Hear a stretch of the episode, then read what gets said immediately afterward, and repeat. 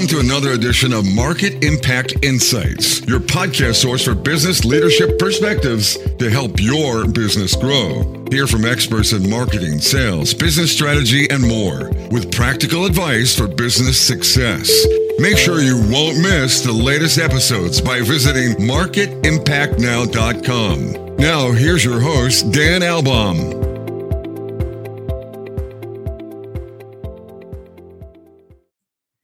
Welcome. Today, we are going to focus on something that's very critical to B two B marketing success, and that is effectively scaling demand generation efforts through and with channel partners. And joining the discussion today is Karen Bassani, an experienced marketing executive at large technology companies, including Cisco, Veritas, and Lucent, uh, to really dive into this topic and help optimize strategies for working with channel partners. Karen, thanks for joining the program. Sure. Happy to do so. So you've held a number of different roles in marketing uh, across many companies, and almost all of those have ultimately contributed to generating demand or growing their business through an indirect channel. What would you say is the most critical first step a marketing professional needs to do to generate demand out of the marketplace? Well, Dan, what I always like to say is always start at the beginning. A lot of folks like to jump into marketing tactics, but what you need to first do is start with what are your company's business objectives and growth targets. A lot of times those objectives will really drive what your marketing strategy and plan should be. Define those marketing initiatives that you'll need to achieve that type of business growth, which is often really a blend of awareness building and demand generation. And what's always important to do right at the beginning, even though a lot of us don't like to do it, is to start thinking now at the beginning how you're going to measure the results of those types of initiatives as well. And as you're talking about the defining of initiatives and the defining of goals, especially when achieving those goals is going to involve work with and through partners, uh, it's also going to require a really strong working relationship between marketing and sales, isn't it? Oh, absolutely. And sometimes that is overlooked by the marketing professional.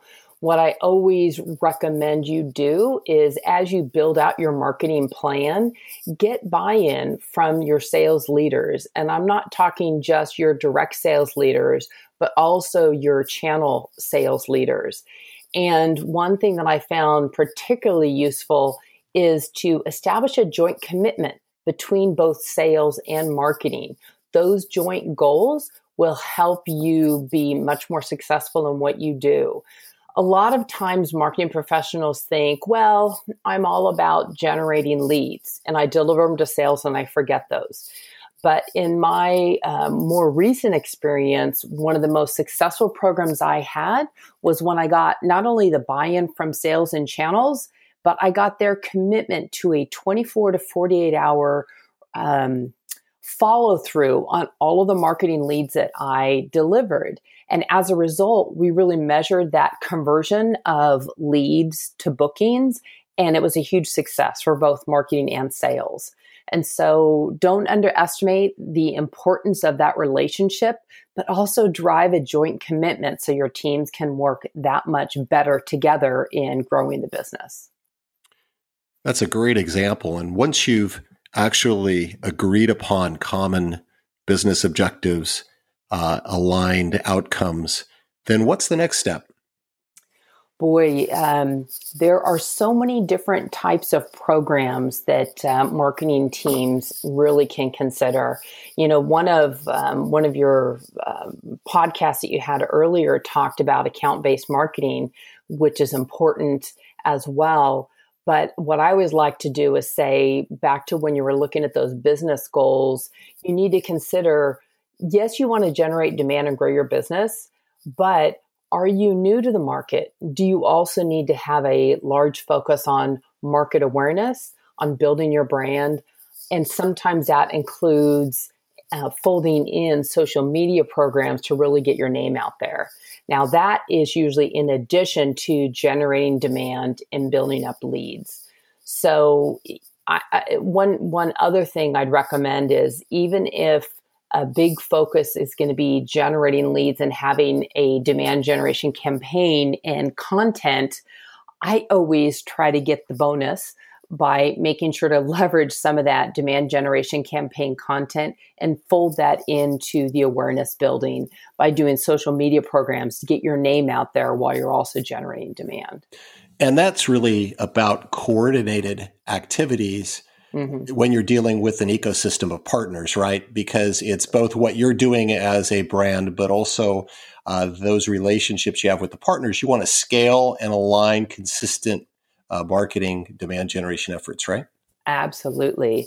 Absolutely. And when you when you talk about working uh, with your sales teams as well as your channel partners, um, the other thing that comes into play that's really important is making sure that you have the right data.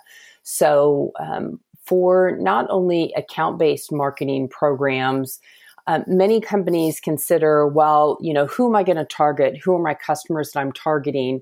And, you know, in some of those larger companies you mentioned that I worked in, yeah, we had the benefit of mining our own data to get to the right decision makers. But what I'd also say is I've been in companies where we didn't have that data. And one of the things that I wish we would have done more of is really did that in, make that investment if needed to get the right data to make sure that those uh, programs that you are driving are targeting the right customers. And I don't want to be too focused here on just programs for sales teams. This also has to do with getting the right data to work together and through your channel partners. Now, some of these programs, let me just give you one or two examples. Some of these programs might be ones where you're using your website and you're you're reaching out to bring potential clients to your website. And when they register, they might register for a live event where they meet with some of your sales teams, or really a virtual event where you're getting more qualified leads to hand over to your channel partners. Again, when I talk about building those programs in using the right data to get the right potential clients, that joint commitment we talked about earlier with sales teams as well as partners will really help you follow through on those leads that you generate. And when we're thinking about channel marketing, we hear about content and content strategy all the time and how critical that is to generate demand. Any recommendations that you have around this area of content optimization when really trying to drive success through the channel? Yeah, Dan, that's a that's a really good point. So um, I think a number of us that have worked in high tech, we have the benefit of working with amazing engineers and amazing technology. And sometimes the first thing we think about is, what can our company do? And isn't our technology, you know, groundbreaking and just fabulous? And the, the problem is we talk so much about our technology and we don't talk enough about our customer business needs. So where you always need to start from, I would say, for any of your marketing campaign content is focusing on that target customer or decision maker you're going after. And what are their business needs? Not necessarily their technology needs, your brilliant technology solution, but what are their business needs? And that needs to form the core of how you develop all your marketing content. You need to know your customer in order to reach your customer. And if you don't use their language and what they care about, your marketing content might reach them, but it's it's not going to be absorbed and it's not going to be as important to them. You're not going to get that level of engagement. And it becomes even more important, right, Karen, when the marketing execution is really happening through multiple parties, right? It's not just controlled by a singular brand execution, but when you are trying to scale that through the partners, there's multiple touch points, then making sure there's that common understanding is really going to be even more critical, right? Absolutely. And I'm I'm so glad you brought that up, Dan, because one of the things, so I was just talking about, oh, it's so it's so critical you you speak to your customer and things they care about. Well, when you're going to be executing or really, really building up programs for your channel partners, where you're going to achieve that scale and reach is through those channel partners. And yes, you need to give them content or jointly run programs that talk to those customers. But in order to get those partners to engage, you need to also understand and communicate the partner business proposition aside from the customer value proposition. And what I mean by that is sometimes companies will put together content um, and help, you know, work with partners um, or actually provide that content to partners so they can, quote unquote, magically run that program. But if you don't put together partner incentives or really focus on communicating these programs and how valuable they can be to your channel partners, they may simply choose not to, to run those programs. You have to consider that most channel partners support many, many vendors. And again, working at both large companies as well as some smaller companies, when you're the large, large company or vendor, vendor, sure, the channel partner is going to run your programs. When you're that smaller company, you need to be able to communicate to those partners why they should be using your program and why it's really going to benefit them and your business. It never hurts to communicate to your channel partners sometimes existing partner incentives that are already in place that you don't even have to put in place, but give them an overview and tips on how to use and benefit from those marketing programs. Some companies will just post them on their partner portal and assume they'll use them. That's not how to engage with your channel partners. You really need to work with them. And frankly, one other one other quick thing to comment is when you take that time to work with your channel partners and help them be successful with your programs, a lot of times they will teach you a number of things you didn't already know on how to make those programs more successful. So before even getting to the end customer touch point and, and really focusing and thinking about that, there's all this effort that will really pay off in terms of properly positioning and marketing to your partners. And I think you're, you're right. I mean, as we've worked in different companies, sometimes there's a tendency as a marketer to just want to race to that final link in the chain and forgetting that critical enabling point of influence mm-hmm. and positioning to get them excited. Absolutely. Absolutely. And, you know, one other thing that you just made me think of as well, Dan, is that relationship with your channel partners.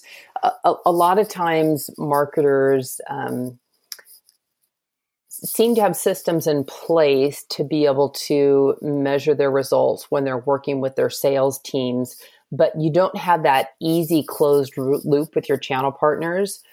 I've experienced some great relationships with channel partners where just like with sales, you set up those joint commitments, but you also have the ability to work with your channel partners to get creative on how you both track and measure your success together. And that drives a stronger relationship. And in my experience, it's also driven uh, a, a great commitment from those channel partners to run those programs and be successful with those programs. So that that relationship can never be um, understated. So don't give up if you don't have automatic systems to help your partners. Really work with those partners to be creative because, again, they are the ones that are going to give you that scale and reach to, to be able to get to more customers. Excellent point. And Karen, as we start winding down here, do you have any final recommendations uh, around achieving maximum success through the channel partners? Sure. Um, I would just say, and I, I think I briefly mentioned it in the front, it's one of those, or in the very beginning here, it's one of those things we, uh, it always is kind of a hassle to do, really measuring the results of your programs. And you always want to think about that at the very beginning, because if you don't design your programs so they can be measured, then they won't be able to be measured. I would say um, one of the most important things to be doing beyond executing your programs is doing that measurement. And it's not just so that you can have recognition for the value that marketing has brought to the overall organization, but it's also so that you can uh, understand the results you're generating for the business and potentially improve on those. A lot of times marketing is very much focused on, you know, did I hit my awareness number or my brand number or my leads number? But the bottom line is we are all there, marketing, sales, engineering, you know, customer service, everybody is there to really drive growth for the business. And if you can, um, I had a, a really good experience with delivering on a regular dashboard of results for marketing. That really helps you gain the respect and the investment from the company um, as you communicate to your major stakeholders, both stakeholders in sales, in channel sales, as well as the business owners alike. So don't underestimate the value of tracking, measuring, and reporting the results the marketing delivers to the business. That'll help you and the business. Well, Karen, thanks again for sharing your knowledge and best practices. Sure. Happy to do so.